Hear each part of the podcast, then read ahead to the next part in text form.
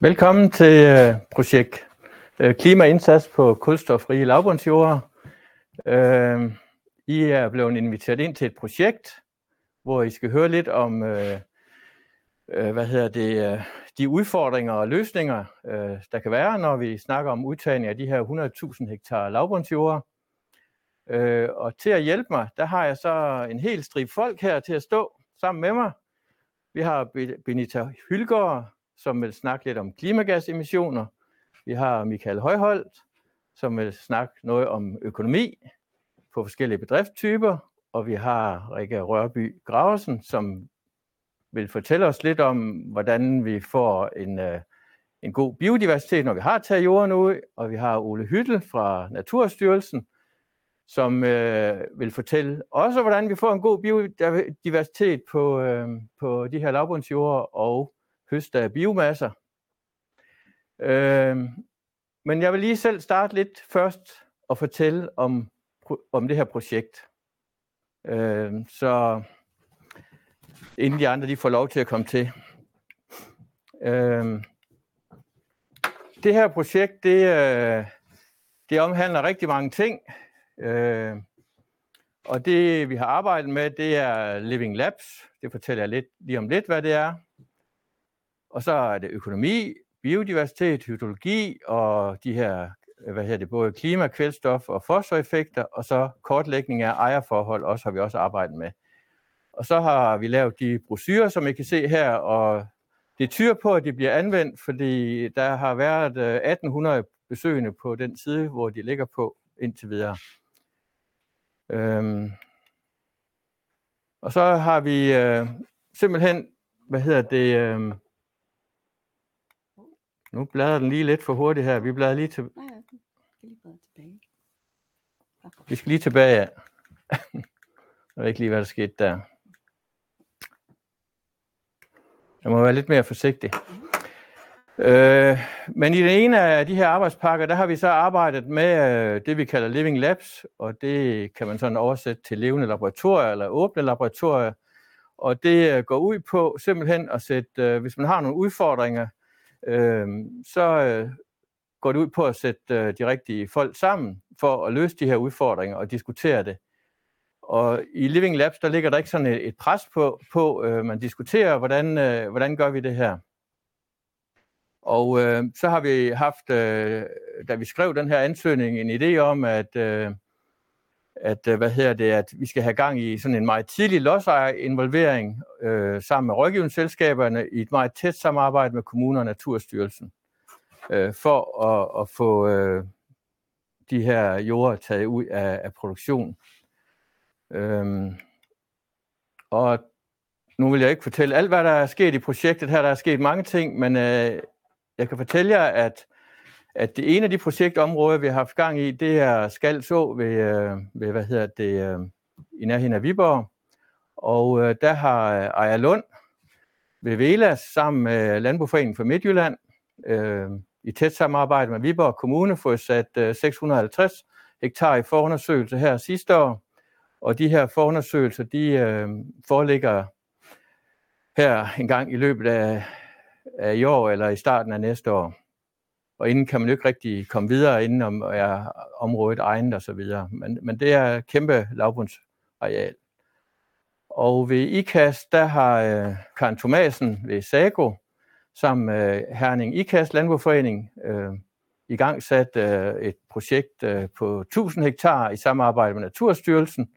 Og, og her i det her område, der, er, der ligger forundersøgelsen også i løbet af, af i år eller i starten af næste år. Og så foregår det jo så på den måde, at uh, så skal lodsejerne jo involveres og have fortalt, hvordan, hvordan ser det ud, de her tekniske forundersøgelser, så kommer der jo så en ejendomsmæssig forundersøgelse, og om landmændene vil have engangskompensationer eller jordfordeling. Og så lige for, at vi ikke kommer til at snakke alt for meget øh, med kvælstofeffekter eller med hensyn til spørgsmål, så øh, vil jeg lige vise jer det her kort fra, fra Skive, hvor det blå, det viser øh, hvad hedder det, øh, potentielle vådomprojekter. Og hvis man så lægger lavbundskortet hen over de her potentielle vådomprojekter, så kan man jo se, at vi har en kobling imellem øh, vådområder og lavbundsområder derude. Øh, Og Aarhus Universitet, øh, Ecoscience ved Aarhus Universitet, de er ved at undersøge, om, øh, om hvad, hvad kvælstofeffekter der er ved udtagning af de her især rigtig meget lavbundsjord. Øh, og der skulle foreligge nogle resultater i, øh, i slutningen af, af 24 eller i begyndelsen af 25.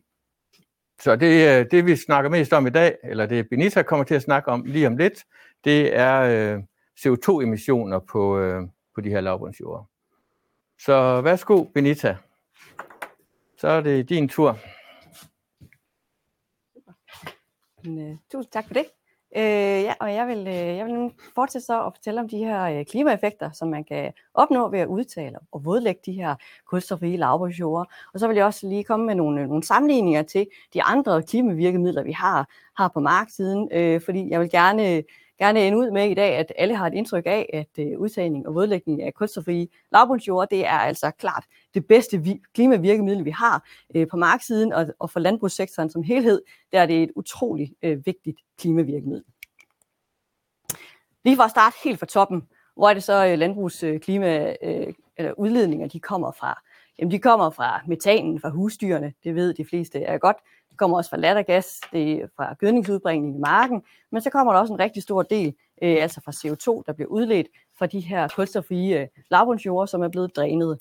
Hvis I ser på lavkagediagrammet heroppe i hjørnet, så kan I se, at det er en tredjedel af de samlede udledninger fra, fra landbruget, hvis man, øh, hvis man opgør det i CO2-ekvivalenter, der kommer fra omsætning af de kulstofrige lavbundsjorde. Så det er altså virkelig en, en, stor, en stor del af, af udledningerne, der kommer fra, fra de her kulstofrige jorder, og, øh, og samtidig så er det også noget af det, man rent faktisk kan gøre noget ved, netop ved at vådlægge dem. For så kan man stoppe den her øh, omsætning og dermed udledning af CO2. Hvis man lige kigger på, øh, på de generelle klimavirkemidler, øh, vi har i landbruget, så er nogle af dem øh, oplistet her, hvor der selvfølgelig er noget, man også skal gøre med, med metanen, øh, der kommer fra køerne, fra stallen osv. Men, øh, men øh, nederst der ser man så det, øh, der, der er gældende fra, fra marken. Øhm, og der er udtagning af lavbundsjord altså klart det mest øh, potente øh, klimavirkemiddel, som kan give de allerstørste øh, reduktioner. Lige for at igen træde et skridt tilbage, så sige, hvorfor er det overhovedet, at de her øh, kulstofrige lavbundsjord, hvorfor er det et problem? Og det er jo fordi en gang øh, i tidens morgen, for længe siden, jamen, så har det været en uforstyrret naturlig natur, øh, hvor at der var et, øh, et naturligt høj vandstand. Det gjorde, at når planterne de, de voksede derude, og de døde hen om efteråret, og når de blev gamle, jamen, så vil, vil plantebiomassen ikke blive omsat, fordi at den høje vandstand gjorde, at, øh, at der er en ildfri zone. Og den her ildfri zone, der bliver plantebiomassen ikke nedbrudt. Det vil sige, at, øh, at der altså ikke bliver omsat plantebiomassen, og den bliver altså bare ophobet øh, nede i det her øh, vandholdige øh, og ildfri zone. Der bliver dannet noget metan så øh, af nogle mikroorganismer, men øh, når det i den naturlige tilstand er et øh, er vandstand under terrænniveau, hvor der er et iltholdigt zone, så vil den her metan så blive omdannet øh, til CO2, som er en, en langt mindre potent øh, klimagas end metan. Det, der så sker, når man dræner, øh, dræner de her områder, det er jo så, at der bliver øh, at vand, at vandstanden den bliver sænket, og så får man så sådan en, en ildholdig zone. Og i den zone, der, øh, der kan der starte den her nedbrydning af biomasse. Og dermed så får man frigivet øh, alt det her kulstof, som planterne de ellers har indlejret øh, via fotosyntesen, og det bliver så frigivet igen som CO2. Og det er så betragtelige mængder af CO2, der kommer øh, per hektar for de her drænede kulstofrige lavbundsjorder. Det, der nogle gange er sket, eller man har hørt det i hvert fald i medierne også, når, øh, når man vådlægger de her lavbundsjorder, øh, så er det, at der nogle gange bliver dannet, dannet en sø, eller der kommer til at stå sådan et, vand, et vandspejl øh, på arealerne. Det forsøger man at undgå, øh, når, man, når man vådlægger de her arealer, og det gør man, det forsøger man at undgå, fordi man ved godt, at der kan blive dannet øh, det her metan. Og når der ikke er den der iltfri zone, øh, som der ellers er, når, når man holder øh, vandstanden under terrænniveau, jamen så, så bliver metanen ikke omdannet til CO2. Så det man altså går efter, det er den her øh, situation i midten, hvor man holder vandstanden på sådan 10-20 cm øh, under terræn i det omfang, øh, det er muligt. Hvis man ser lidt mere nørdet på det, så er der to grafer her, hvor den øverste graf, det er så udledning af CO2, og den nederste, det er udledning af metan. Og ud af x-aksen, der har I så øh, vandstanden. Hvis man samler de her to grafer, så får man den her graf, hvor CO2 er den grønne kurve, og metanen er den, er den røde kurve, og det er dem, der er de mest, øh, mest interessante. Der kan man så se her, hvis man holder, som jeg sagde før, vandstanden sådan 10-20 cm under terrænniveau, jamen så vil man opnå den laveste øh, samlede udledning af, af klimagasser for de her øh, områder. Og det er altså det, man forsøger at, at gøre, når man, når man udtager de her jorder og vådlægger dem. Men det er selvfølgelig... Øh, der er naturlige forhold derude, og man kan ikke opnå det på hele arealet. Men det er altså det, man, man, øh, man sigter mod, fordi her er der den, den laveste udledning af klimagasser. Når man så øh, går ind i sådan et udtagningsprojekt, så bliver der, som, øh, som Frank lige sagde, lavet en række forundersøgelser. Og, der, og når forundersøgelserne de er tilendebragt, så kan man lave beregne sådan en, en, en samlet klimaeffekt for projektet. Det gør man ved at bruge sådan et Excel-ark, som er lavet af Aarhus Universitet, baseret på, på en masse målinger, der er, blandt andet er, er øh, publiceret i den her rapport, øh, også fra Aarhus Universitet.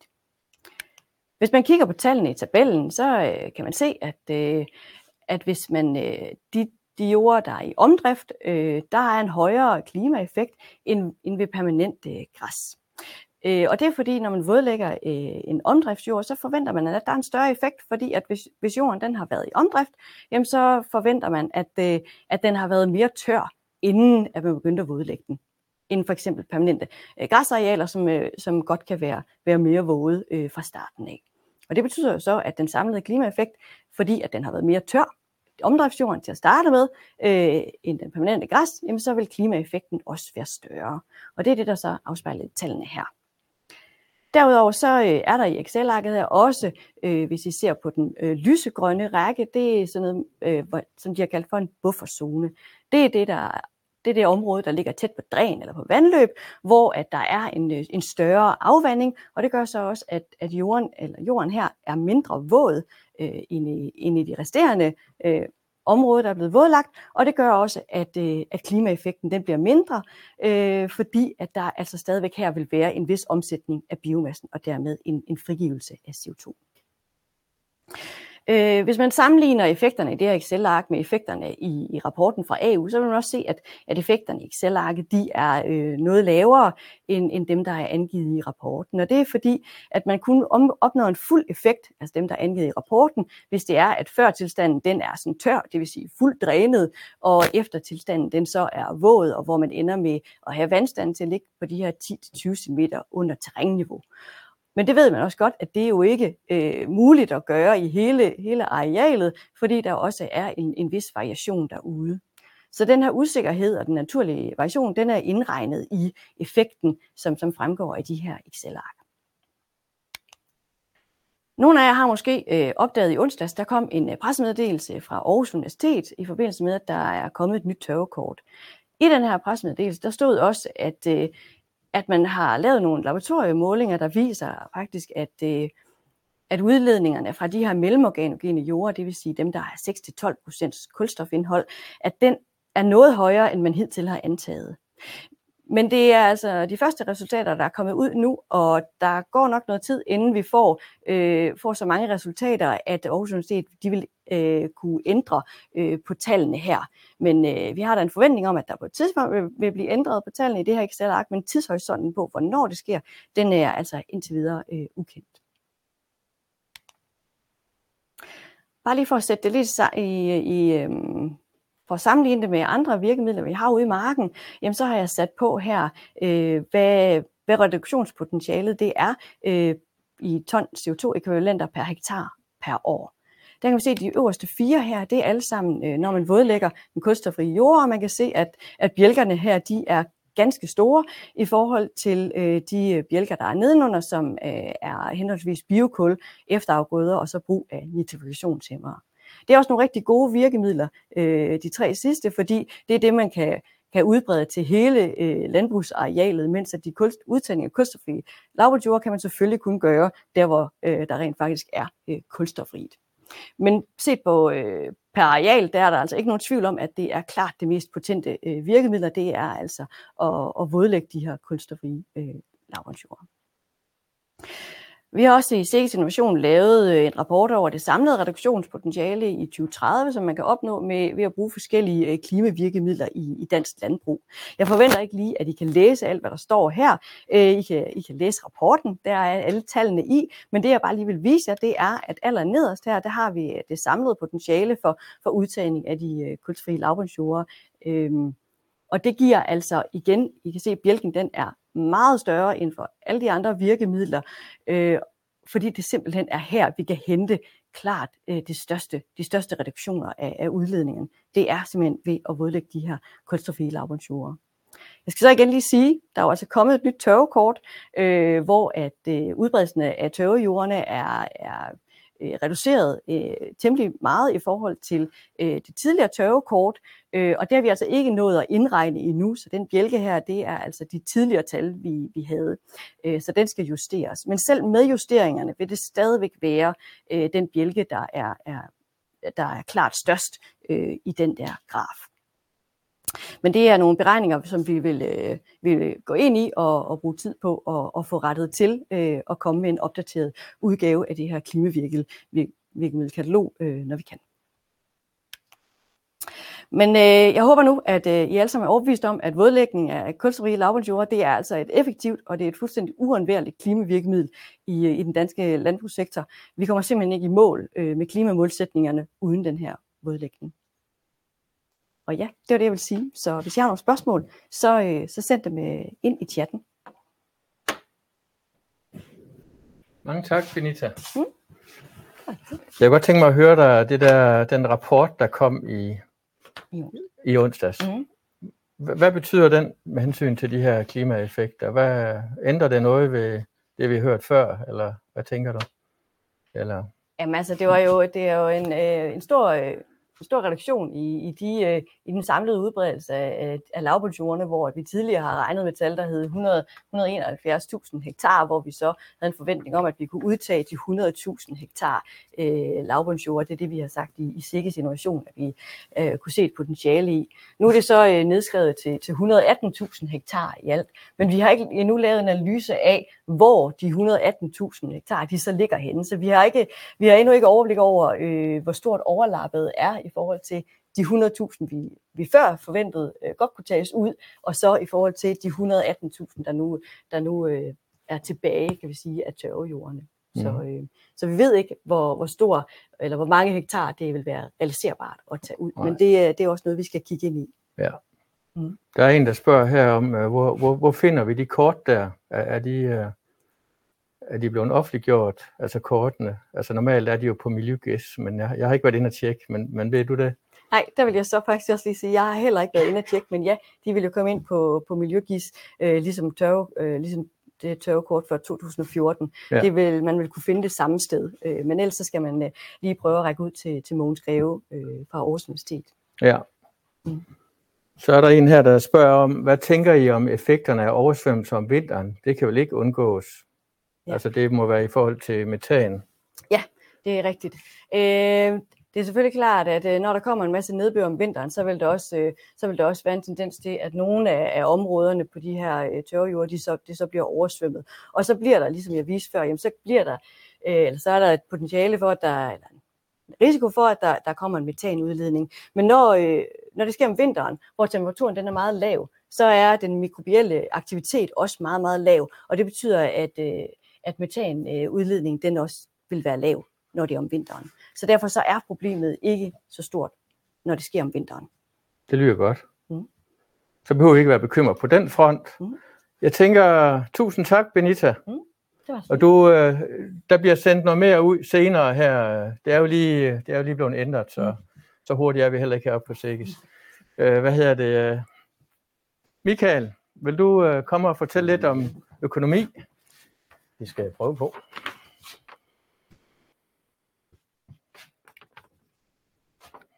Yes. Jeg vil fortælle lidt om øh, omkring øh, de økonomiske konsekvenser på de forskellige bedriftstyper, når vi øh, tager jorden ud af produktion. Øhm, og jeg har egentlig tænkt mig at sige øh, det på tre forskellige, øh, tre forskellige øh, elementer. Det er noget omkring øh, de eksisterende lavbundsarealers fordeling og den arealanvendelse, der har været på på de øh, lavbundsjord indtil nu.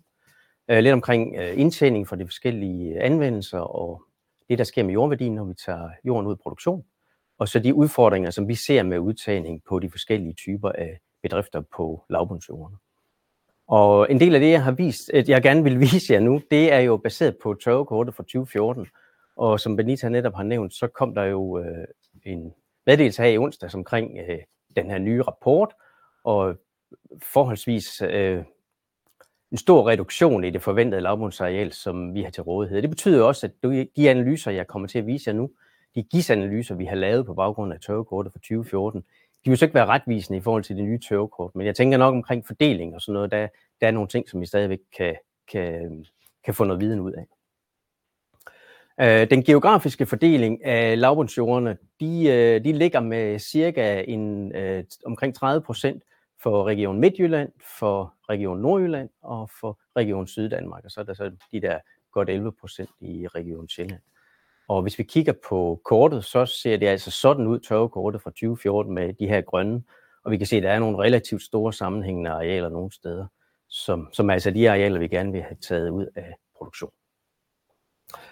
Den øh, arealmæssige fordeling øh, af de kulstoffrie lavbundsjord kan vi så se i den her figur, hvor vi ligesom har delt øh, arealerne op i størrelsesgrupper. Og øh, hvis jeg lige lægger en hjælpelinje på, så kan I se, at arealerne her mellem øh, altså de helt små arealer op til 10 hektar af sammenhængende kulstofrige lavbundsjord udgør til sammen ca. 33.000 hektar. Gruppen fra 10 til 100 hektar udgør ca.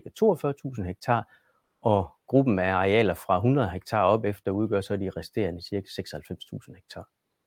Øhm, og det bliver spændende at se med det nye tørvekort, hvordan den her fordeling så rent faktisk kommer til at se ud. Hvis vi kigger på, hvordan at de kunstnerfrie lavbundsjord så er fordelt på bedrifter, så kan I se, at øh, hvis vi starter nede fra den her tabel, så har vi faktisk 25, godt 25.000 bedrifter, som har noget kulstoffri øh, lavbundsjord. Øhm, og øh, cirka 1600 af bedrifterne har altså mere end halvdelen af deres areal som øh, inden for de eksisterende tørvekort. Hvis vi så kigger på de øh, cirka 1600 bedrifter, så kan vi se, at øh, der er en bedrift, som har mere end 500 hektar, og så er der 27 konventionelt drevne bedrifter og syv økologisk drevne bedrifter, som har mellem 100 og 500 hektar, øh, som er kulstofri lavbundsjord. Og det er klart, at det er jo de her bedrifter, som enten har en speciel produktion, eller som har store arealer, som bliver meget påvirket ved udtagning af lavbundsjorden. Øh, afgrødfordelingen her er baseret på øh, hvad hedder det, øh, magtdata fra 2018, og, øh, og det er faktisk meget relevant med 2018, fordi vi i forhold til kompensationsordninger vil have øh, en referenceperiode, der hedder 2014 til 2019, øh, i forhold til kompensationen under øh, klimalavbundsordningen.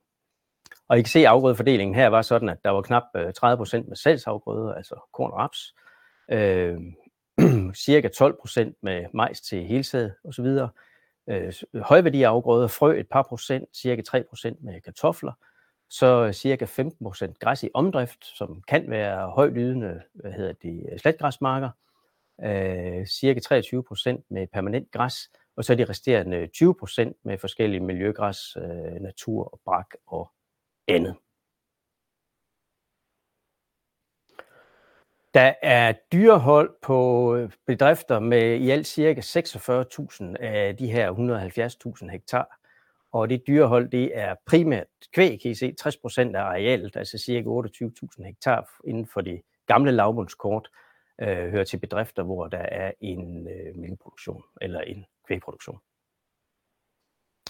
Og hvis vi lige fokuserer lidt på de bedrifter, som har øh, kvæg, så øh, er der en GIS-analyse her, som viser øh, omfanget af staldnære arealer. Det har vi defineret sådan, at der er maks 1000 meter fra stallen og ud til de her arealer, som er øh, kulstofrige lavbundsarealer.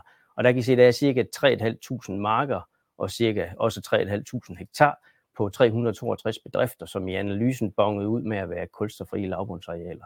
Og det er jo interessant, fordi vi, hvis vi sender køerne på græs, har brug for de her arealer, der ligger tæt på stallene, og det er jo da særligt relevant for økologer. Det er også relevant at komme af med sine næringsstoffer, når man har husdyrproduktion. Og øh, hvad hedder det, de kulstofrie lavbundsarealer fungerer også som harmoniareal. I opgørelsen her kan vi se, at der har været 49 bedrifter, som var undtagelsesbrug, øh, og 1048 bedrifter, som lå mellem de her 170 og 230 kg per hektar. Og hvis de brug skal have taget øh, lavbundsarealer ud af produktionen, betyder det, at de skal have en alternativ afsætning af deres husdyrgødning eller også øh, drosleproduktion ned. Øh, det var det, øh, jeg havde med for de her eksisterende GIS-analyser øh, på det gamle tørvekort. Og så vil jeg sige lidt om, hvad det er, der sker, når vi tager jorden ud af produktion. Altså, vi må ikke længere lægge dem om, øh, vi må ikke gøde dem, vi må ikke øh, sprøjte dem. Vi kan muligvis stadigvæk afreste dem, lidt afhængig af, øh, hvor våde arealerne bliver, og, og hvordan den enkelte dyrkningssæson er. Vi kan også hente øh, biomasse, det vil Ole jo sige noget mere om her senere. Vi forventer stadigvæk at kunne hente EU-støtte på arealerne, og så er der jo herlighedsværdier og jagt og de her ting, som, som kan komme til at fungere rigtig godt. Men øh, når vi ophører med en ind i dyrkningen, så får vi også reduceret vores indtjening, og det afhænger selvfølgelig af de afgrøder, som, som vi ville have dyrket. Og det betyder jo, at øh, jordværdien falder, øh, fordi markedet for jord reagerer, når vi taber indtjening, og når vi øh, taber den fremtidige fleksibilitet, vi har på jordene. Øhm, og det betyder også, når jordværdien falder, at øh, ejendomsbelåning øh, påvirkes. Og jo større arealerne er på den enkelte ejendom, jo større kan den her udfordring selvfølgelig være. Og så er der jo så heldigvis den her mulighed for, at hvis vi går ind i for eksempel et klimalavbrugsprojekt, så kan vi opnå en fast kompensation, eller som noget nyt en individuel kompensation for det tab, der er i jordværdi. Og det har jeg lige to dias med her, eller et enkelt dias med på her med, med to elementer, og det ene viser jo, at vi på omdriftsarealer under klimalavbundsordningen med den faste kompensation kan få 82.500 øh, for permanent græs 35.500 og for naturarealer 4.500 kroner per hektar. Og som noget nyt er der jo så meldt ud, at man kan få en individuelt, konkret vurderet jordværditabskompensation, øh, som så afventer godkendelse af EU. Men det er forhåbentlig noget, som kan skubbe yderligere på processen. Øh, og så er der jo så desværre det element, at på de bedrifter, som øh, har sådan større øh, arealer som lavbundsjord, der kan resten af bedriftens produktion godt blive påvirket af udtagningen. Altså harmoniareal, foderproduktion, staldende afgræsning er noget af det, som kan påvirke øh, bedriftens fremadrettede mulighed for produktion. Og det kan betyde, at man er nødt til at nedskalere husdyrproduktionen eller ophøre med den, og det samme gælder selvfølgelig for specialproduktionerne. Øhm, hvis man taber harmoniareal, vil de muligheder, man har for at afsætte sin husdyrgødning, så afhænge af det lokale marked for husdyrgødning og biogas for eksempel, som, som øh, nogle steder kan gøre det enkelt, og nogle steder kan gøre det svært at komme af med husdyrgødning.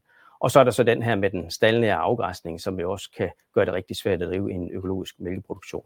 Og det afhænger så af bedriftens arrondering og tillæggende i øvrigt, hvor stort det problem vil være. Øhm, og hvis vi så skal sige, hvad er så økonomien på de forskellige bedriftstyper, så har vi jo i hvert fald lært i den her aktivitet, at det er en stor opgave at værdisætte tabet på den enkelte bedrift, og nogle steder er det ikke et problem. Så det jeg egentlig har taget med til jer her, det er sådan en, nej det er ikke en nissehue, men det er sådan en lille øh, udfordringstrekant, øh, hvor jeg har forsøgt at rankere de bedrifter her øverst, som vi mener vil møde de færreste udfordringer med at udtage kulstofri lavbundsjord, nemlig de bedrifter, som har en lille andel af det her jord, de bedrifter, som har et mindre tilliggende og en ekstensiv produktion. Øhm, hvis vi bevæger os nedad og kigger på bedrifter, som har sådan en større produktion baseret på afgræsning, naturpleje, grovfoderproduktion, bedrifter med salgsafgrøder, så kan man øh, imødese nogle større udfordringer for, øh, for værditabet. Og hvis vi er på bedrifter med en intensiv grovfoderproduktion, og de bedrifter, som har højværdige afgrøder, som er afhængige af lavbundsarealerne, så er der altså nogle ret store økonomiske barriere for, udtagning. Og den sidste, det sidste element, jeg har med her, det er egentlig nogle af de usikkerheder, som jeg synes øh, kan være relevant, og, eller som man møder som lodsejer. Altså, hvis vi kigger på, på sådan nogle virkemidler som kontrolleret dræning, hvis vi kigger på det nye tørvekort og forventningen om, at der bliver mindre kulstofholdige arealer, som vi gerne vil ekstensivere eller tage ud, hvordan vil det komme til at fungere i forhold til de omliggende arealer med mineraljord? Øh, opsætning af afværgeforanstaltninger, den her klimaafgift, som, som ligger øh, til at komme og øh, blive meldt ud næste år, og, det, og, og et fokus på de ord, som vi kun meget vanskeligt kan tage ud. Øh, at for eksempel er der også nogen, der har foreslået, at staten kan gå ind og opkøbe hele ejendommen for at tage nogle af de her usikkerheder ud af ligningen. Og heldigvis har vi jo så den her ekspertgruppe med gode folk fra øh, et bredt panel, som kan pege på løsninger, øh, der understøtter udtagningen. For eksempel den her med den individuelle og konkrete vurderede kompensation, der er jo blandt andet noget, som ekspertgruppen har peget på. Så det var det, jeg havde med. Mange tak, Michael. Jeg har fået et spørgsmål her, øh, som øh, med hensyn til, at der, der er jo gennemført vådområde lavbundsprojekter. Øh, og nu har vi jo så gjort øh, tallene op her, men, men vi har jo, som jeg kan huske, kigget bare på alle arealer, og ikke så meget på, om de er taget ud eller ej, men bare kigget på det hele. Øh, men det kan jo være, at det er noget, vi skal kigge på næste gang, vi kigger på det, at øh, hvor, meget er det, hvor mange er der så, der egentlig reelt sidder med de udfordringer her. Jeg tænker, den, og nu har vi fået et nyt tørvekort, og ja. ja. At den analyse, som jeg viste, er baseret på det gamle tørvekort, det er de 171.000 hektar. Ja. Og det ville være meget spændende, hvis vi kunne få lavet en ny analyse, øh, baseret på det nye tørvekort, og så selvfølgelig også med hensyn til de arealer, der allerede ja. er taget ud, eller dem, der er i, i proces. Ja. Yes. Altså, hvis du skulle nævne sådan tre, de tre største udfordringer, hvad, hvad er det så? Og jeg tror, jeg har været omkring det, men jeg synes jo... At, ja, men hvis nu lige repetere, hvad er de tre at, største? At vi ser i hvert fald arealerne med øh, højværdige afgrøder, som er helt afhængige af de her jorder, for eksempel med kartoffelproduktion eller tilsvarende. Ja. Der kan det være rigtig svært at arbejde med dem. Ja. De bedrifter, som laver mælk, og som har afgræsning, eller som har en, en hvad hedder det, øh, en stor grovfoderproduktion på det her dyrkningssikre jord, og som ikke lige kan skaffe noget alternativ mineraljord i området. Ja. Det bliver også rigtig svært. Vi har lidt at arbejde med. Der er noget at arbejde med, ja. yes. Mange tak, Michael. Rikke, du, øh, du kommer og fortæller lidt om nu, øh, hvad der skal ske, øh, når de er taget ud. Eller lige der omkring. Jo, så tak skal du Frank. Ja, jeg vil i hvert fald øh, fortælle lidt om, hvordan at, øh, man kan arbejde med at fremme biodiversiteten i øh, lavbundsprojekterne, når man er øh, på de her kulstofrige lavbundsjord. Men øh, først så vil jeg lige tage jer en tur med til og en snak om, hvad biodiversitetskrisen egentlig går ud på. Og øh, der har jeg taget den her figur med, fordi jeg synes, den forklarer det rigtig godt. Det er en figur, der viser udviklingen i tyske plantearter siden øh, 60'erne og frem til i dag. Hvor at vi nede, øh, nederst, så har vi simpelthen alle plantearterne i Tyskland listet op på ræd og række. Og øh, så har vi øh, øh, i den ene side de grønne, de øh, arter, der er gået øh, frem, og så har vi med rødt de arter, der er gået tilbage. Og øh, hvis man ser så, er det cirka en tredjedel af arterne i vores øh, landskab i Tyskland, vi også må formode er det samme i Danmark, der er gået frem, men to tredjedele af arterne, der er gået tilbage. Og øh, man kan så sige, at når man er gået tilbage med 100%, så er man uddød. Derfor er der lidt forskel på, hvor mange i procent man kan gå frem og tilbage. Men altså, vi har en tredjedel af arterne, der går frem i vores landskab, og to tredjedele af vores arter, der går tilbage. Og de arter, der går frem, det er sådan helt almindelige arter i vores landskab, som vi mange af os øh, kender rigtig godt, som øh, mælkebøtter, tisler og køvl og brændenælder, og vi kan også se øh, ude på øh, de her tørveholdige arealer, så kunne det være sådan noget som rørgræs og um, ingen revhale og så videre. De store arter, der trives øh, godt med masser af næring og uforstyrret, øh, uden forstyrrelser. De arter, der går tilbage, det er mange gange mere kredsende arter. De sætter store øh, krav til det miljø, de vokser i. De kræver ofte næringsfattige forhold. De kræver ofte øh, rent grundvand og græsning og en hel masse besværlige ting. Men man kan sige, at hvis vi skal lave en indsats for biodiversiteten, så kræver det, at vi øh, laver en indsats, der fremmer de arter, der går tilbage. Hvis vores indsats kun øh, hjælper for de arter, der i forvejen går frem i vores landskab, så har vi sådan på en større skala ikke rigtig gjort en indsats for biodiversiteten. Så det er lige det, vi skal have i fokus igennem det næste, jeg fortæller. Og hvordan kan se sådan nogle biodiversitetsrige lavbundsarealer egentlig se ud? Hvad er det egentlig, vi sådan skal have som mål for indsatsen? Og der har jeg taget nogle billeder med her, der viser nogle meget blomsterrige landskaber, som også kan understøtte en øh, stor insektfagne. Og der er faktisk flere af de her billeder, som er taget på tidligere dyrkede arealer, så det kan sagtens lade sig gøre. Men uh, tit så ser vi et helt andet landskab med, på øh, de lavbundsrige arealer, og også selv de steder, hvor vi har lavet øh, genopretningstiltag, der øh, viser forskningen, at øh, de steder, vi har gennemført vådområder, der bliver der ved med at være en øh, artsfattig vegetation, Og et andet studie konkluderer, at øh, den her manglende øh, succesfulde restauration, det skyldes, at der er simpelthen for mange næringsstoffer øh, i systemerne stadigvæk. Så øh, hvordan er det, at øh, vi finder de arealer, hvor der er størst potentiale for at sikre natur og biodiversitet? Der gælder simpelthen om at prioritere de rigtige øh, arealer og have fokus på dem, hvis vi skal have den største effekt. Og de, øh, det, noget af det vigtigste er, at der i forvejen er en stor naturtæthed, og at vi har mange arter i forvejen, og at vi har fokus på, at øh, det er også nogle af de her arter, der er i tilbagegang, som vi normalt kender som de rødlistede arter. Så øh, hvis vi skal have en stor effekt i vores genopretning, så gælder det også om, at vi ikke skal have alt for mange næringsstoffer ind i systemet bagefter. Så vi har det største potentiale de steder, hvor landbrugsproduktionen i oplandet er lille. Og de steder, hvor der er et stort potentiale for at genoprette grundvandsfødte naturtyper, altså mere, hvor vi skal have grundvand op i terræn. Og det øh, rimer jo rigtig godt på den indsats, vi laver i lavbundsprojekterne med at skal have hævet vandstanden.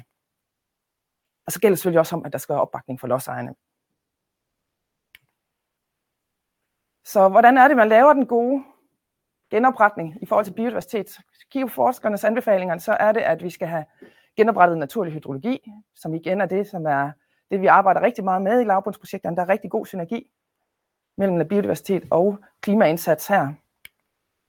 Så skal vi øh, have genoprettet et øh, naturligt næringsstofniveau. Vi skal simpelthen have fjernet nogle af de næringsstoffer igen, som er, er på marken efter en dyrkning.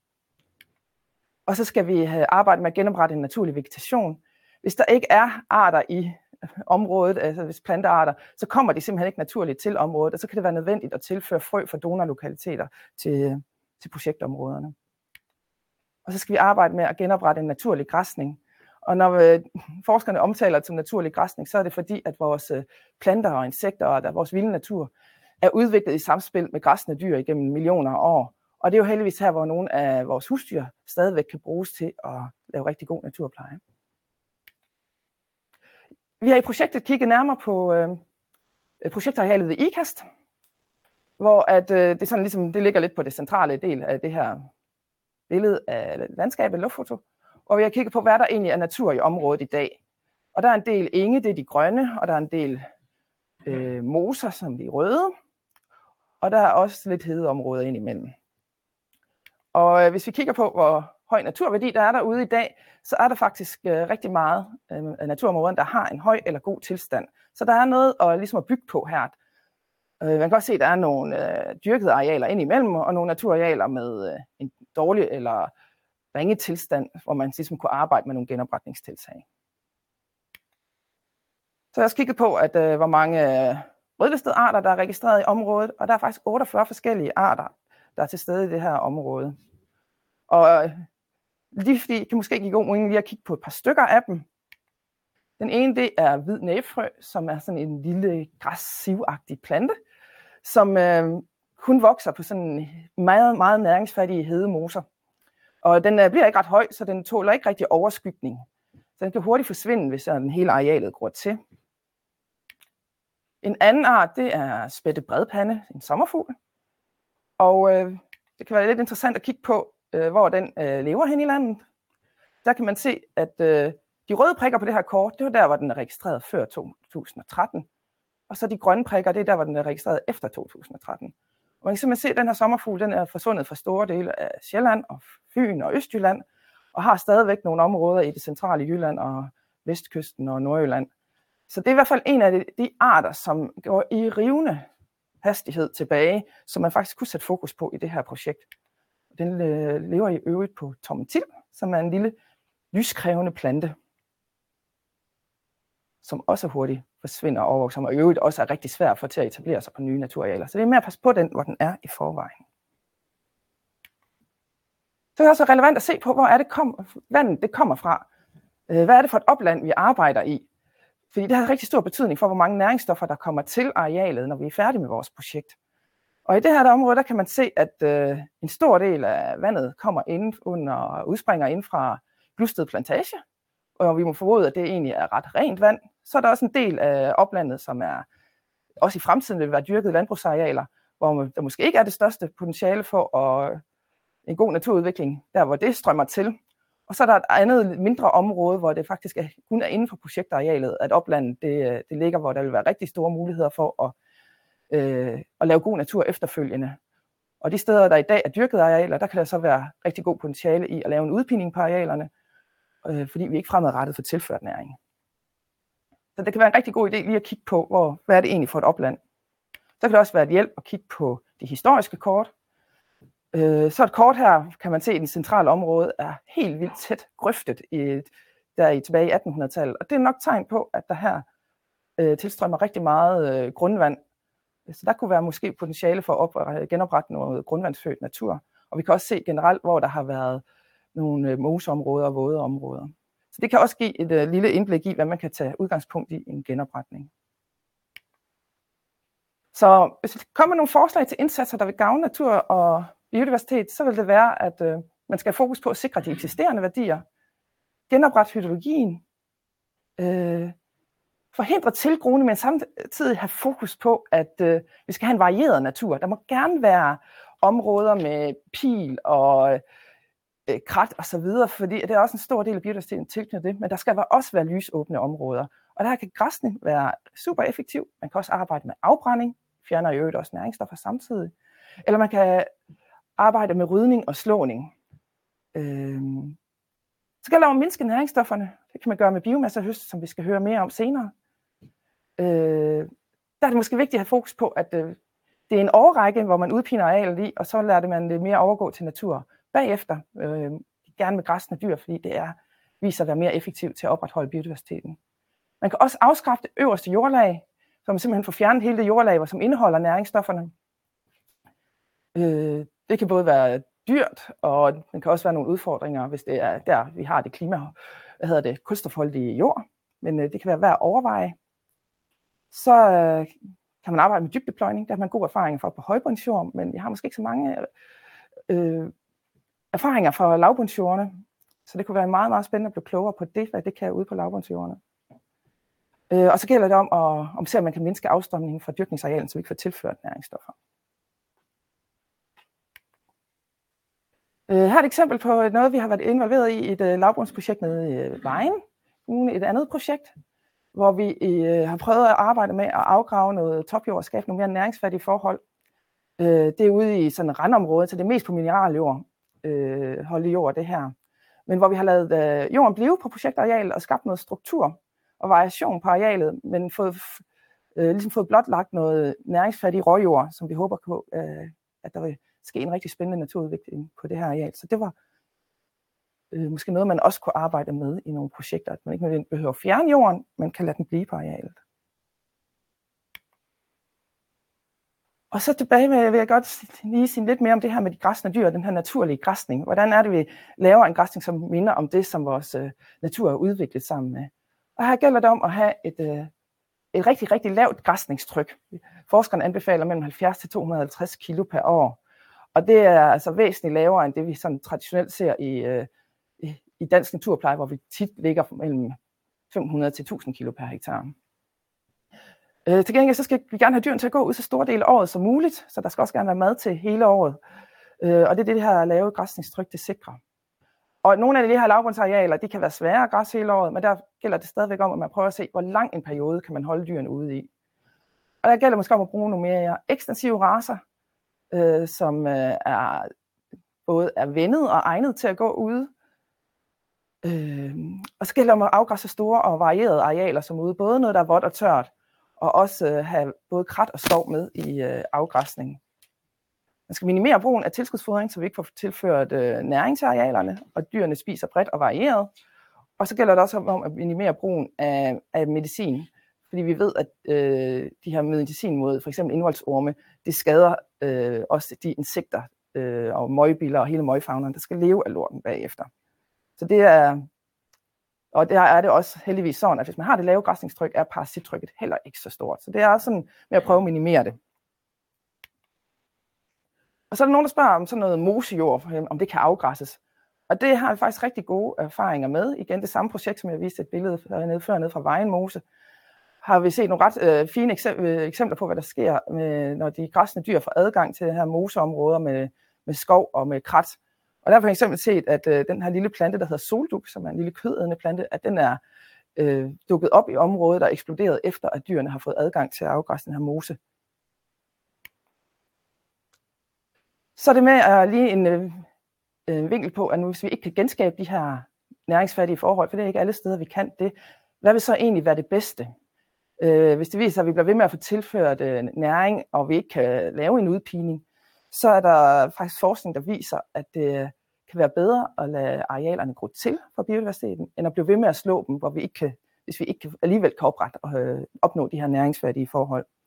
Så det er der studie, der viser, at øh, tilgroning med, med krat og pil øh, faktisk kan være en øh, fordel for biodiversiteten. Der er rigtig mange arter, der er tilknyttet pilekrat også. Så det bedste er selvfølgelig et varieret landskab, hvor vi har lidt af det hele, men øh, vi må, hvis øh, alt andet lige, så kan de her pilekrat i hvert fald noget.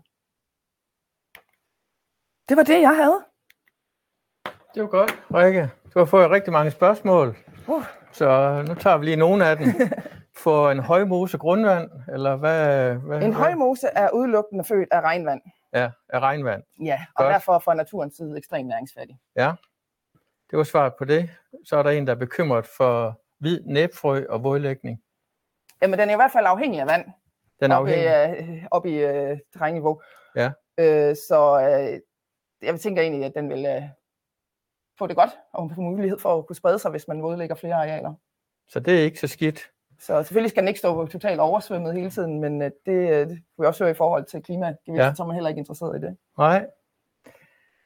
Så er der en, der skriver afbrænding af tørv. Har man dårlige erfaringer med? Altså man skal selvfølgelig undgå at starte en brand.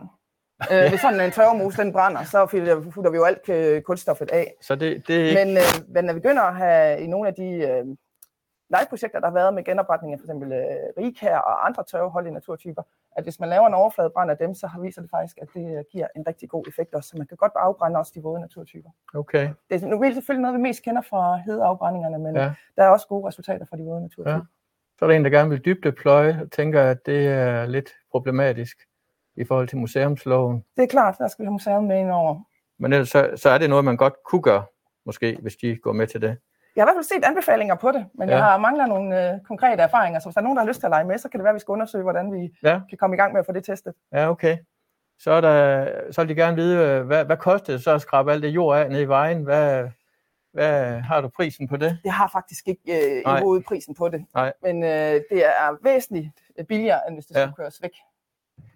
Så er der en her, der gerne vil have placeret minivådområder, øh, så vi renser vandet, inden det løber ud i landbrug, øh, lavbundsjordene. Hvad, ja. hvad tænker du om Jamen, det? Øh, det tænker jeg jo faktisk godt øh, kunne, i hvert fald i forhold til, hvis vi kun skal tænke biodiversitet, øh, ja. være en, øh, en løsning, at hvis vi har et, ja. et opland med masser af næring, så kunne det jo være en god idé, at man fik fjernet noget af det, inden ja. det ud. Ja.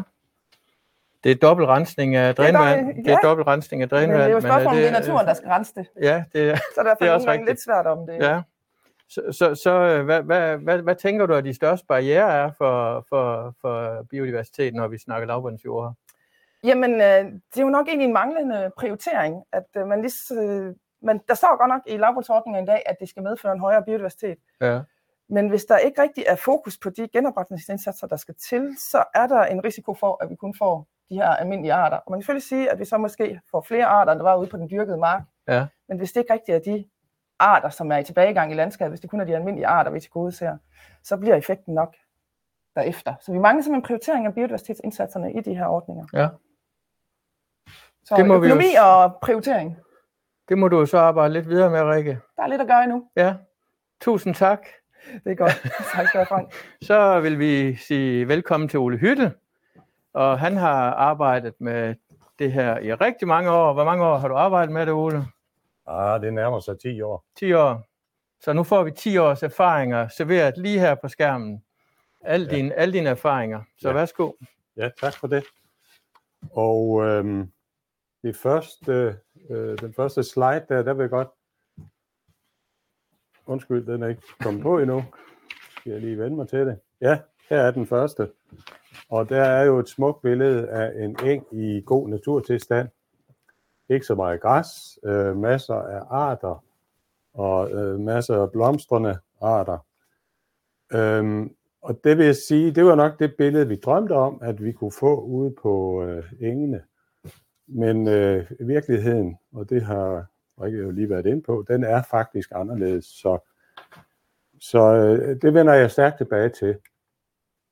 Ellers så, øh, så baggrunden for, at øh, vi har lavet det øh, live-projekt, der hedder Live IP, Natureman, eller Landmanden som naturforvalter, det er jo en erkendelse af, at det offentlige ikke er i stand til at løfte hele naturplejen. Altså, øh, det har vist sig, at de øh, naturarealer, vi har i Danmark, de lider vældig under, at den ekstensive drift af arealerne er, er nærmest øh, ophørt mange steder.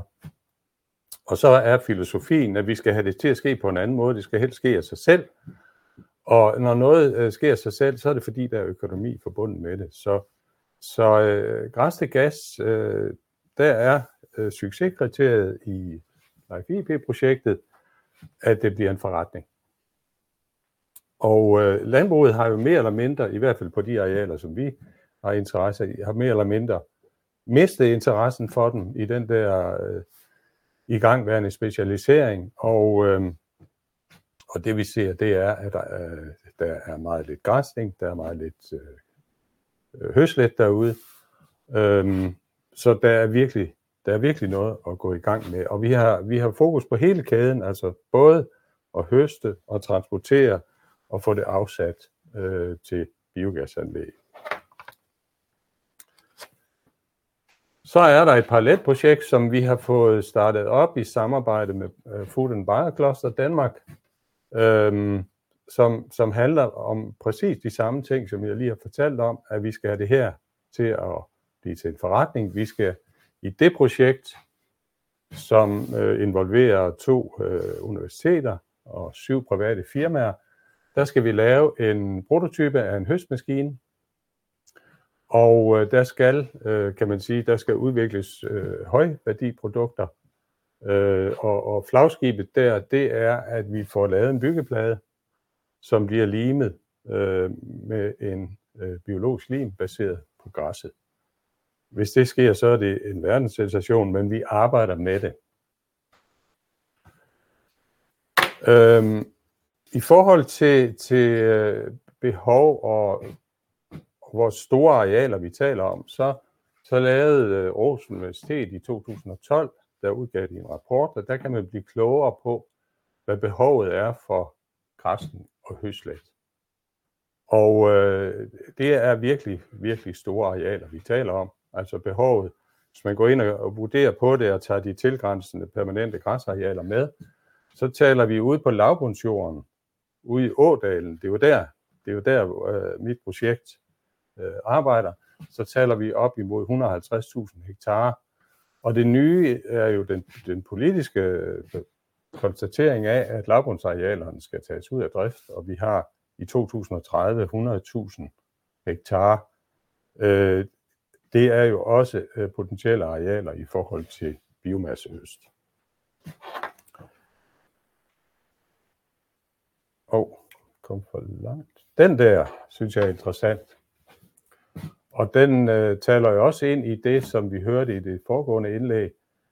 Hvad er det, hvad pokker sker der ude på engene? Altså, da vi gik ind i projektet, der havde jeg selv en opfattelse af, at det vi arbejdede med, det var, at landbruget havde bragt nogle næringsstoffer ind på arealerne, og dem skulle vi så sørge for at fjerne og reducere med biomassehøst, samtidig med, at der ligger en masse andre naturmæssige fordele i at biomassehøste. Det her areal, det har øh, dokumenteret ikke fået gødning i mere end øh, 10 år, og det producerer enormt derude. Ikke af den gode natur, men med de der ganske få øh, græsarter, som lukrerer på, at der tilføres til stadighed næringsstoffer op fra højjorden. Og man kan sige, øh, når man ser det andet, det første billede, og lægger det og sammenligner, så har vi øh, to vidt forskellige situationer. Vi har dårlig natur ude på, på, øh, på de arealer, hvor vi høster 5,7 tons tørstof, og det er ikke specielt rart at være vibe eller stork, til gengæld, når vi høster arealerne, så oplever vi, at fuglene migrerer ind i store tal. Det er ligesom et spisekammer, der åbner sig for dem. Øh, målsætningen har jo været, at det bliver en drætsgren, som kører af sig selv, og det har sgu ikke været nemt øh, at nå dertil. Øh, Men rent faktisk er det lykkedes i år. Ud af x-aksen, altså den blå, der har vi øh, en produktion af tons størstof per hektar, og så har vi indtægter og omkostninger på y-aksen. Og øh, i år, der fik vi en balance på en produktion på 3,8 tons, og øh, årets øh, gennemsnitlige udbytte på 150 hektar, det var 4,3 tons.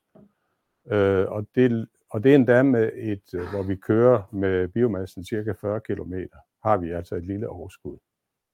Det, der også er interessant i forhold til naturdelen, det er, at øh, på, de, på de 150 hektar, der har vi på, på få år øh, fået bragt øh, næringsstofferne ned på et meget finere niveau, nemlig ned på 2,5 tons per hektar. Og her er der altså virkelig basis for at gå ind med noget græsning og noget mere traditionel naturpleje.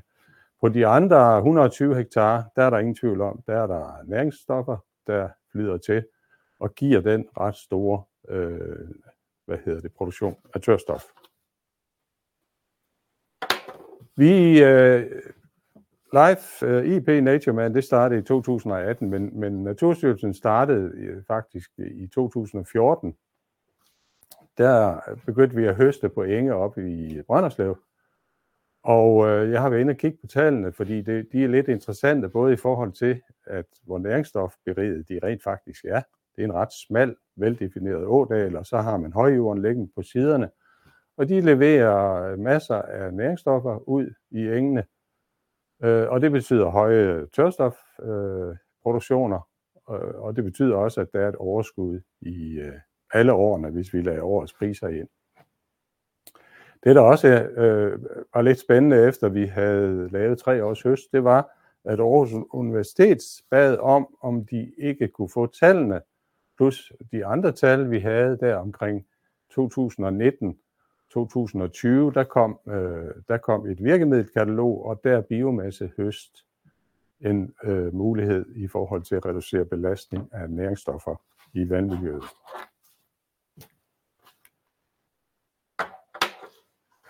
Den øh, sletstrategi, vi har, vi har kørt, øh, det har været, at vi har høstet én gang. Vi har høstet i øh, typisk i august måned, vi har også øh, i 22, der prøvede vi øh, at, at lave en strategi, hvor vi høstede omkring 1. juni og i starten af september. Og øh, det er, de her tal er, er faktisk lidt forbløffende, fordi vi henter jo virkelig, virkelig noget kvælstof. 180-90 øh, kilo kvælstof per hektar og 16-17 kilo fosfor per hektar og 8,2 tons tørstof. Øh, og det fortæller i hvert fald, det fortæller for det første, at der er næringsstoffer til stede på det her areal, men det fortæller også, at hvis man har fokus på fjernelse af næringsstoffer, så vil to slet være mere effektiv end et slet. Ingen tvivl om det.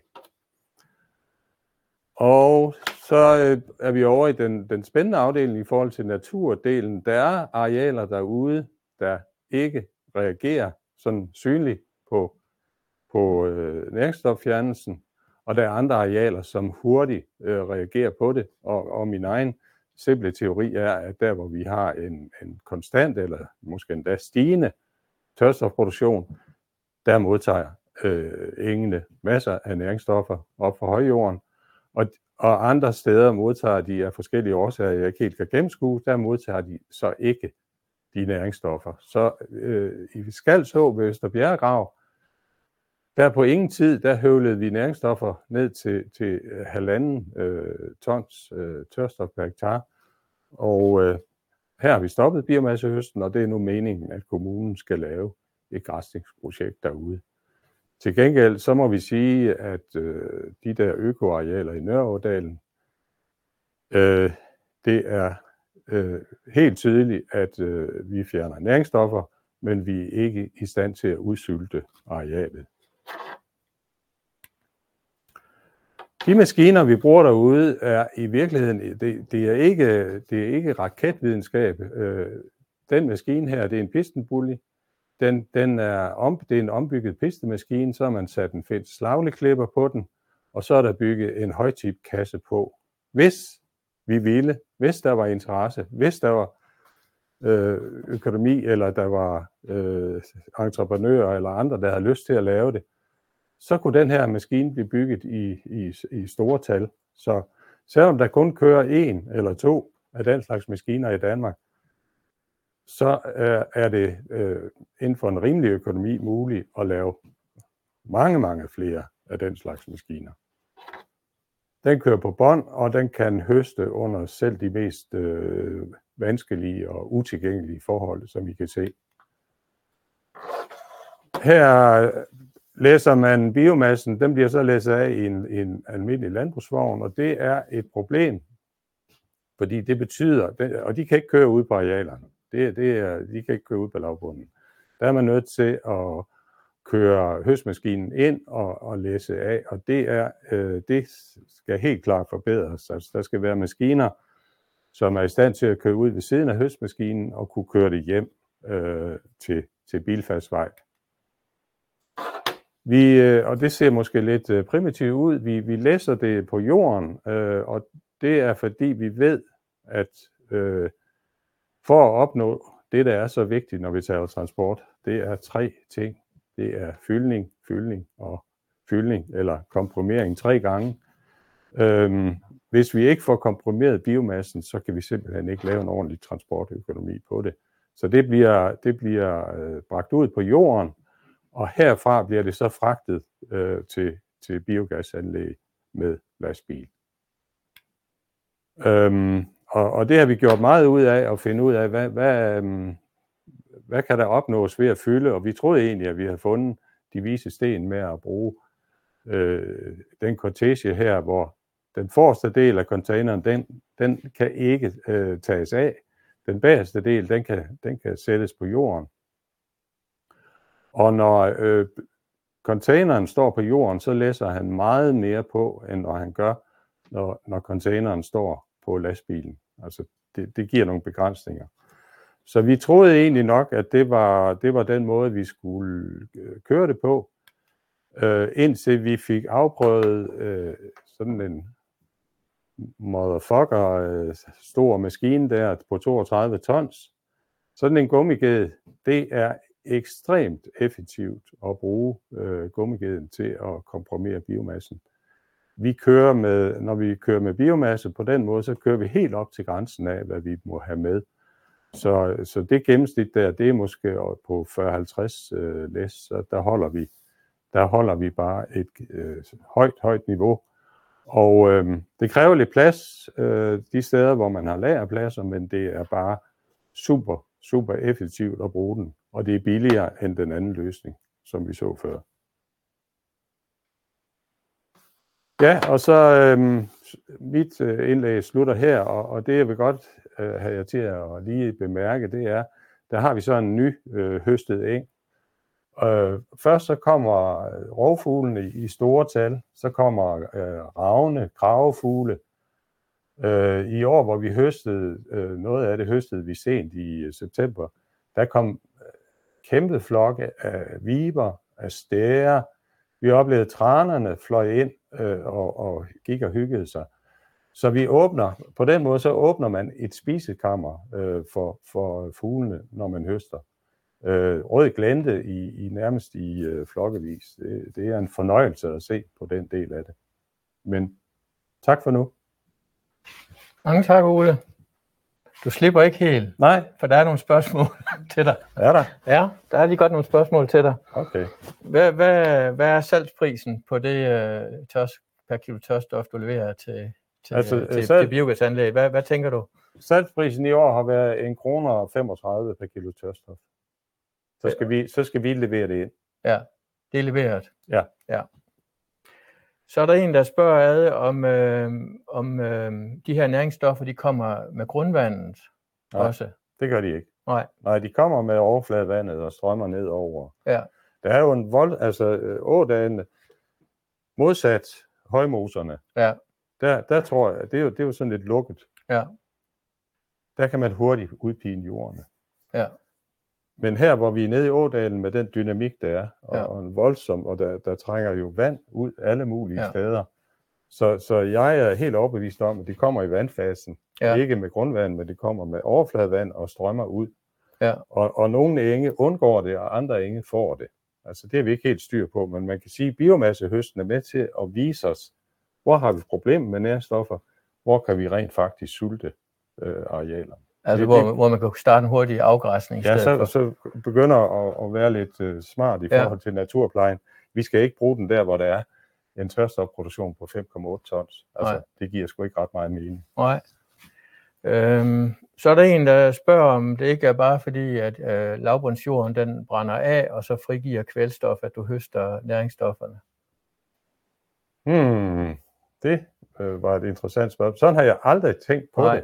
det. Øh, Jeg tænker lidt, at lige det spørgsmål, det er nok noget Aarhus Universitet, de må Ja, ja, kigge ja. nærmere på. Men, men der er ingen tvivl om, at nogle af Vårum-projekterne, hvor der er et stort opland, og der kommer meget øh, fosfor og kvælstof ind over arealerne hele Ja. tiden, det er dem, vi især kommer til at høste måske. Det får vi at se. ja, Jeg kan godt mærke på dig, det, at øh, vi, vi afsøger stadigvæk, øh, hvad der er det Altså, rigtige. her, Fordi det er vel ikke... man kan sige, at vi har jo haft universitetsfolk ind over, Ja. og, og den problematik har, er i hvert fald ikke rejst indtil nu. Nej. Så står der den sidste her, er produktionen af biogas en CO2-belastning? Vil biomasse også kunne udnyttes i produktionen af biokul? Altså, det har jeg ikke ret meget forstand på. Nej. Men, men øh, altså, for øjeblikket, der kommer der til at ske det, at biogasanlæg, de skyder op. Ja. Øh, og det bliver nogle meget, meget store, øh, og sikkert forhåbentlig også avancerede anlæg, der kan lave meget mere end kun Ja, biogas, altså metan. Ja. Øhm, altså, det lyder mærkeligt, men CO2 bliver en handelsvare mm. for. Ja. ja. Øh, det der biokul har jeg ikke øh, forudsætninger for at svare på. man må formode, at når man kan lave halm til biokul, så, så, så kan man sikkert også lave I, græs til biokul. Altså, men jeg tænker lidt, at, at, øhm, at det, der er vigtigt at forstå her også, at det er, at, at det ikke er kun CO2, vi snakker om, det er også biodiversitet, beskyttelse af planter og Det fugle. er klart nok, når vi, når vi begynder at få, få fat på, på arealerne, og vi kan se, at vi udsulter dem, så har vi, så har vi, så har vi virkelig fat på noget. Ja, Ja. Men der ligger nogle andre hensyn, øh, som, som samfundet kan være interesseret i, i forhold til biomassehøst, mm. i forhold til vandmiljøet, Ja. at vi fanger næringsstoffer. Vi, vi kender ikke helt, øh, hvad det Nej. betyder, men vi fanger næringsstoffer, inden de rammer ja. vandmiljøet. Så er vi tilbage til det der med, at engene var æres moder. Er det ja. Der, vi er på vej tilbage til? Altså, inden vi Eller fik, har vi der inden vi fik de der øh, enorme mængder gødning, som, som Danmark råder over i dag, så var engene jo noget af det vigtigste værktøj for en landmand. Mm. Ja. Fordi han, han vidste, at han havde sit vinterfoder derude, og han havde typisk øh, også øh, græsne dyr. Og når han så hentede sit vinterfoder og fodrede dyrene om vinteren, så flyttede han jo næringsstoffer Ja. nede fra engene op, og så landede det ude på højjorden igen. Ja. Og de strømme her, det er jo dem, vi begynder at kigge på nu Ja. med friske øh, øjne. Ja. Så svaret er ja. Ja, godt. Så, øh, så vil jeg lade dig slippe, Ole. Og nu er vi jo tæt på vejs ende, og, og der, der er nok at tage fat i her, og nok at snakke om derude. Så øh, nu, øh, hvis vi skal nå alle de her mål, som vi snakker om, så kræver det i hvert fald, at, øh, at øh, kommuner og udtagningskonsulenter og rådgiver og naturstyrelser og så videre arbejder rigtig meget sammen frem efter. Ellers så tror jeg ikke, at den her mission der lykkes. Så, så god arbejdsløst. Og så tænker jeg lidt, at vi øh, til slut her vil øh, flyve ind over Skals Å og Aarhus Universitet, og så Viborg Kommune. De har været så venlige at stille op til den film her. Og så nu kan I jo så se, hvem der, der er i filmen. Så tak fordi Vi står I i så med øh, og vil være med til det her. Kan I have det godt?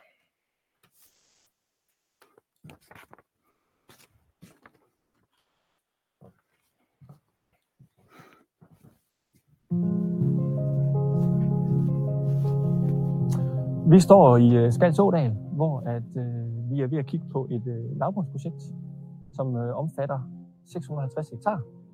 Og der er cirka godt og vel 70 lodsejere, som ligger inden for øh, undersøgelsesområdet. Skalså er egnet, fordi at der er store øh, mindre øh, hus i øh, jorden herude, og så ligger det derudover også i oplandet til Jarbæk Fjord, hvor der er et øh, kvælstofreduktionskrav øh, i vores vandområdeplaner, og derfor er det øh, også egnet til at sikre et bedre miljø i Jammelfjorden. Her, vi har projektgrænsen, der følger trælinjen derovre, og så følger den vej ned her. Men de virkemidler, som, øh, som der er i spil her i, i det her projekt, det er øh, lukning af grøfter og dræn, og derudover også overrisling med drænvand, som kommer uden fra projektområdet, som så bliver bragt til overrisling ind i projektområdet. Og derudover så er der også den mulighed, at vi kan løfte vandløben op i terræn, som så også giver en, øh, en mulighed for at tilbageholde kvælstof ved nogle oversvømmelseshændelser. Oversvømmelsesvandet indeholder også noget kvælstof og noget fosfor, og der får man faktisk både tilbageholdt noget partikulært fosfor, der bliver sedimenteret ud på overfladen, og man får fjernet noget kvælstof. Så når man har en så bred ådal, som, øh, som man har her ved Skalså, så kan man både have overrisling og oversvømmelse, og så får man rigtig meget kvælstoffjernelse for pengene. Valgene de tages ud fra de opmålinger, der er lavet, og de data, der er indsamlet i, øh, i den tekniske forundersøgelse. Og så sammenlagt med informationerne fra lodsejerne, jamen, så får man en, øh, en idé om, jamen, kan den her grøft sløjfes helt? Eller er vi nødt til og kun at sløjfe den delvist, for stadigvæk at sikre, at arealerne kan anvendes til afgræsning for eksempel efterfølgende. Det vi håber at opnå med sådan et projekt her, det er tilbageholdelse af noget CO2, noget kvælstof, og så at gøre mulighederne for den eksisterende natur bedre, altså det kan brede sig, der kan komme nye naturtyper, få en større biodiversitet på arealerne, og sikre, at der også kan ske en afgræsning. Hvis man kan restaurere hele skalsåsystemet, så vil man få en vældig effekt, fordi at der vil være øh, en meget, meget begrænset kvælstoftilførsel, og det vil så betyde, at øh, algeproduktionen derude, den vil blive meget, meget begrænset, og vi vil få noget meget mere klart vand, at man får en bedre balance øh, mellem de forskellige organismer derude. Så ja, altså sagt meget kort, at vi får garanteret flere fisk og, og, og så videre, så vi får et meget, meget bedre øh, miljø. Grundstenen i sådan et projekt her, det er, at øh, det er frivilligt for lodsejerne. Så lodsejerne skal kan se sig selv i sådan et projekt her, for at det kan gennemføres. Og det vil jo sige, at øh, vi skal på en eller anden måde skrue et, øh, et projekt sammen, som giver mening for lodsejerne, som kan se, at de arealer, som de bidrager med ind i et projekt, at det giver mening for dem fremadrettet.